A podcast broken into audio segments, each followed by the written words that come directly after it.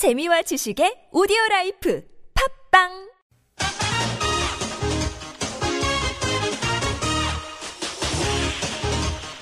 네, 열린 인터뷰 시간입니다. 반기문 유엔 사무총장이 방한해가지고 사실상 대권 출마 의사를 밝히면서 정가가 요동치고 있습니다.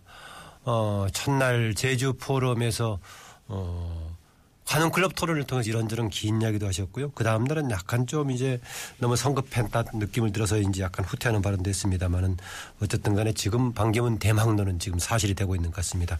같이 맞물려서 충청권 대망론도 충청 대망론도 더욱 힘을 받고 있는데요. 충청권의 대표적인 중진위원으로 바로 충청 대망론의 잠재적인 주자의 한 사람이라고 볼 수도 있겠죠. 새누리당 정우택이 연결되어 있습니다. 안녕하십니까? 네, 안녕하십니까? 네.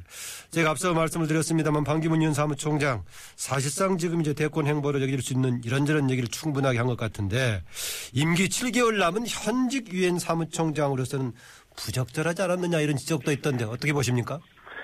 글쎄요, 좀, 저도 그, 요번에 말씀하신 것 같고, 조금 그 의회, 의회라고 그럴까요? 좀 예상 밖에 예. 일찍 좀 언급을 하신 게 아닌가 이런 생각을 갖습니다.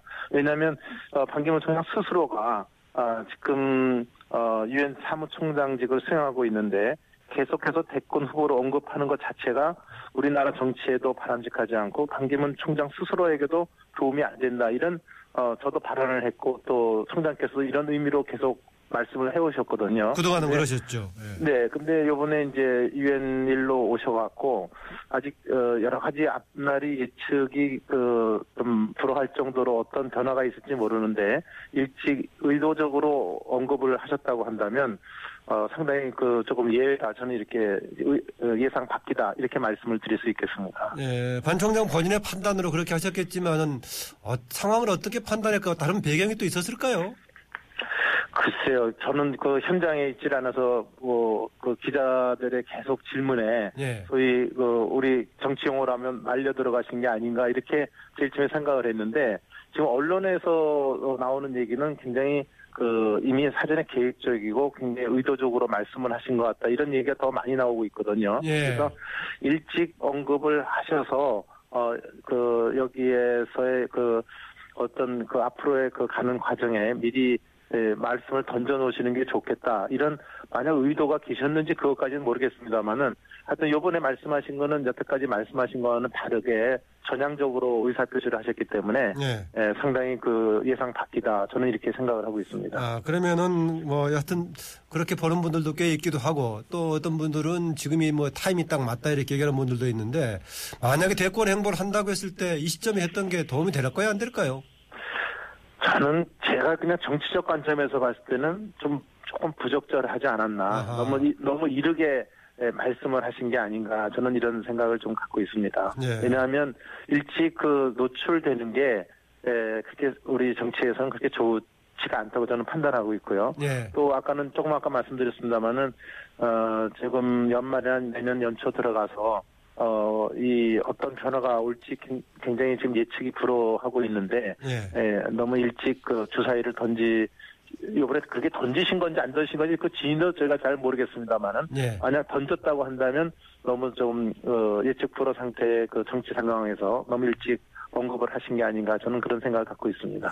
에, 정우택 의원님도 넓은 의미에서의 범 어, 친박으로 가끔 불리기도 했었죠. 네, 그렇습니다. 예. 지금도 동의하십니까? 네, 범침박에 대해서는 이의가 없습니다. 네, 알겠습니다. 그런데 이번에 반기문 유엔 사무총장 그 대, 이번에 그 직접적인 이렇게 시사하는 발언 관련해 가지고는 상당히 어려움에 처해 있는 친박을 중심으로 해서 국면을 전환하기 위해서 필요하다. 그 시점에 필요하다 해서 상부 상조 차원에서 한 거 아니냐 이런 해석들도 있던데요. 공감하십니까?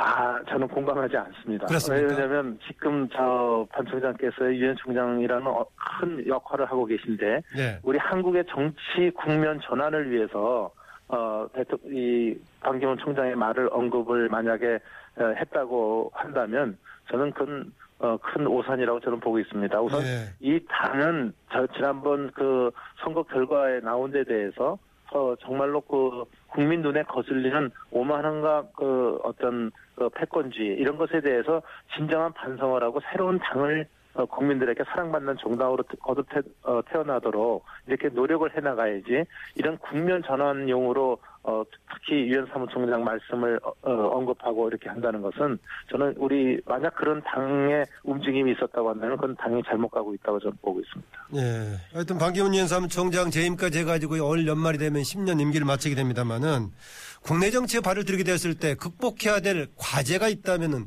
몇 가지 가장 핵심적인 거 있다면 좀 지적 좀 해주시겠습니까?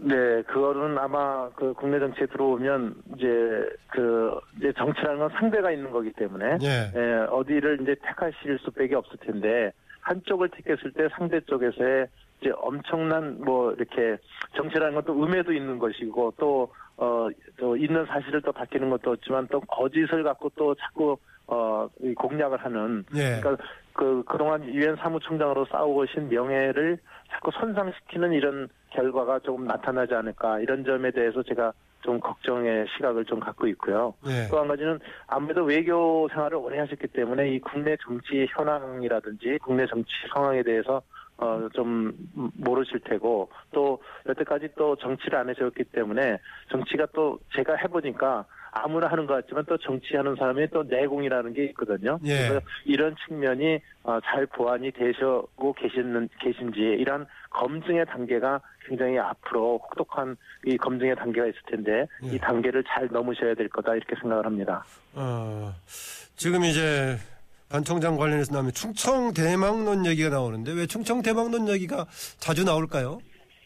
아, 이것은 그동안 저, 제가 생각하기에는, 어, 영호남 대통령이 나오면서 그동안 네. 약 50년 동안 그 영남에서 집권을 하고 이런 것에 대한 어떤 식상감이라 그럴까요? 이런 것들이 에, 작용을 한 것 같고 또 네. 우리나라 어, 이 정치의 고질병이라고 하는 동서 분할주의에 대해서 예. 좀 이제 식상들이 많이 되셔서 우리 충청이나 중부권에 좀 좋은 인물이 있으면 이번에는 어, 사회 통합적 차원에서 어, 중부권 인사가 한번 나오는 게 좋겠다. 이런 인식들이 좀 많이 팽배한 게 아닌가 이런 생각을 갖고 있고요. 예. 또한 가지는 이제 충청에 계신 분들의 입장에서는 이번에 의석수가 또 늘어났습니다. 예. 두석 정도가 더 늘어나갔고 그 지금 호남과 거의 비슷해지고 또 대구 경북이라고 하는 TK 쪽의 어, 의원 의석 수보다 또 주석이 더 많아졌습니다. 충청권이. 예. 또 호남권보다 또 충청권이 인구가 더 많아지고 이러한 여러 가지 조금 그 외변적인 이런 어 상황이 좀 달라지면서 충청도 분들이 우리도 이제는 정치의 한 축이 중요한 중심축이 돼야 되지 않겠느냐 이런 인식들을 많이 하고 있는 것 같습니다. 예. 그래서 이러한 것들이 작용을 통해서 어, 일어나는 것 같고 마지막으로는 이번 총선 결과에서 어 아무래도 저 이 초점의 관심이 에, 충청과 중부 쪽으로 어 경상도 쪽에서 옮겨가지 않았나 저는 인식을 인식을 그렇게 하고 있습니다. 예. 반 총장의 그동안의 현 여권 계열의 충청권 인사들 중에서는 어, 총리 하셨다가 지금 이제 빠져 계시는 이한구 전 총리 또 강창희 전 국회의장 또 정계 입원으로 마치신다고 하니까 거의 유력하게 남은 게 정우택 의원이신 것 같은데 정우택 의원 대권에 도전할 생각 갖고 계십니까? 저는 뭐 저도 정치를 했기 때문에 정치하는 사람으로서 한번 대통령 하고 싶지 않다는 사람이 어디 있겠습니까? 그렇지만 지금의 이 시점에서는 우리 새누리당이 지금 이렇게 어려움을 겪고 또 난파선에 있는 입장에서 예. 어, 이것을 당을 재건을 잘해서 다시 한번, 어, 우리 거듭나는 새누리당이 되는데 모든 힘을 쏟아야지. 지금 대권을 운운한다는 것은 지금, 어, 국민들 눈에, 에, 그, 좋게 보이지도 않을 뿐만 아니라 그렇게 할 시점도, 그렇게 말씀을 할 시점도 아니라고 저는 보고 있습니다. 예, 새누리당 혁신 재건이 당면 가주다라고 말씀하셨는데 그런 역할 속에서 혹시 당 대표에 도전할 생각 갖고 계십니까? 아, 그런 질문을 저도 많이 받는데요. 지금 예, 여러 가지 지금 앞으로의 일정은 어 조금 더 제가 할 역할을 좀 찾아보고 결정을 하도록 하겠습니다. 어, 이제 방, 이제 아까 방기문 총장은 임기 7개월 남겨두고도 이번에 확실하게 말씀하시던데 지금 조기 전대가 있을 가능성도 있는데 아직 생각은 정하지 않으셨습니까?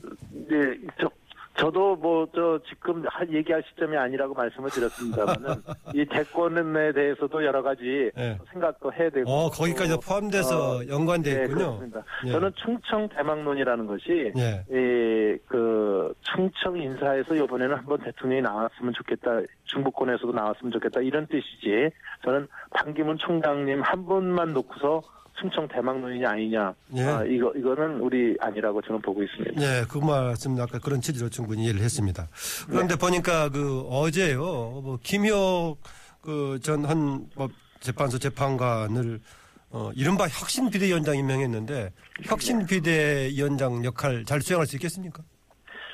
글쎄요, 이거 지금 이분은 참 훌륭하신 분입니다. 예. 그, 잘 아시다시피 헌법 재판관도 지내시고, 또, 동국대학교 총장도 지내신 분으로 제가 알고 있는데. 네, 공직자 윤위원장도 하셨고요. 예. 그렇습니다. 그래서 다만 이제 걱정은 이 당내 사정을 지금 잘 정치를 하신 분이 아니기 때문에 예. 우리 당내 사정을 잘 파악 어느 정도 파악하고 계신지 이 왜냐하면 이번에는 이 전당대회까지 시간이 뭐 2, 3개월 빼기는 그렇게 큰 긴 시간이 아니지 않습니까? 그래서 예. 짧은 시간에 에, 저희들의 당에 여러 가지 시신을 만들려면은 어, 여러 가지가 힘이 드실 텐데 다만 뭐 제가 보기에는 어, 바깥에서의 국민의 눈높이에서 우리 당을 쇄신해 나가신다고 한다면 저는 잘 되시, 하시지 않을까 이렇게 일단 기대는 하고 있습니다. 예, 김효 비대위원장 이제 전국위에서 추인을 받아야겠죠? 네, 네 그렇죠. 당연히 전국위원회 추인을 받아야 됩니다. 예, 뭐 어쨌든 간에 지금 내정된 상태라고 볼 수 있겠는데 이 내정이 며칠 전에 있었던 정진석 원내대표 또 김무성 전 대표 최경환 의원 이렇게 삼자 회동 처음에는 합의라고 발표했었죠. 그 성과 결과를 물러 보이는데 그 회동에 대해서 당에서 비판적인 지적이 굉장히 많았죠. 저는 지금 말씀하신 대로 이 세 분이 만나서 어떤 자문을 저 정진석 원내대표한테 자문을 해줬다 그러면 저는 충분히 이해가 갑니다. 네. 그렇지만 세 분이 만나서 뭘 합의를 봤다고 얘기를 해서 제가 좀 비판적 시각에서 얘기를 한 바가 있습니다. 네. 근데 이것은 지금 제가 얘기하고 싶은 것은 이미 그 5월, 5월 20일 날 중진회의 때 예. 그 요번에 세 분이 만나서 뭐 어, 처음에 언론에 보도된 것처럼 합의를 봤다고 하는 그 원내대표와 비대위원장을 겸직하지 않는 거, 또 혁신 비대위를 구성하는 것, 중진회의 때 2시간 넘게 충분히 의견 개진이 됐고 또 거의 의견 수렴이 그렇게 됐습니다. 예. 근데 이것을 마치 그 계파 갈등의 중심에 있는 어, 이두 두 분을 모시고 어, 자기의 거취 문제를 갖다가 그 어떤 저 확인을 받는 이러한 어, 모습이 제 제 눈에는 좋게 안 보 여서 제가 조금 비판적으로 얘기는 했습니다마는 우리 정지성 원내대표가 그런 양 계파의 어떤 그 수장적인 역할을 하는 분을 만나서 자문을 받는 건 좋지만 그분들의 거, 그분들 앞에서 거취를 뭐 합의를 보는 듯한 이런 모습은 좀 우리 정석 원내대표가 어, 계파를 떠나서 좀 떳떳하게 어, 원내대표로서의 그 역할을 좀 수행해 줬으면 좋겠다 이런 생각을 갖습니다. 그 합의냐 자문이냐를 떠나서 어 일단은 새누리당이 앞으로 그런 유형의 그런 계파의 합의가 그대로 현상 유지 방안으로 방식으로 가는 거 아니냐 이런 해석을 충분히 가능하게 하거든요. 그래서 저가 비판을 한 것입니다. 지금 말씀하신 대로 3자 회동에도 의견 교환이든 간에 이 계파 갈등의 중심에 있는 분들이 말이죠. 어, 이번 선거 후에 정말 진정한 반성과 참회를 아직 제가 그 언급을 못 들은 바가 없습니다. 예. 그래서 그러, 그 어떤 입장 표시도 없이 그 그분들이 쇄신과 혁신을 외친다고 한다면 그 그의 진정성이 있겠습니까? 저는 그 진정성은 퇴색할 수밖에 없기 때문에 에, 이제 그 원내대표가 어, 떳떳하게 어, 지금 현재 대표로서의 역할을 어, 개파에 좌우되지 않는 그런 떳떳한 어, 원내대표 행동을 좀 해줬으면 좋겠다 이렇게 기대를 합니다. 네, 아까 새누리당의 반성 과제로서 어망과 패권에 대한 성찰이 있어야 된다고 말씀하셨는데 당연히 자세의 변화가 필요하겠지만 구체적인 행동과 조치로서 무엇이 필요하다고 보십니까?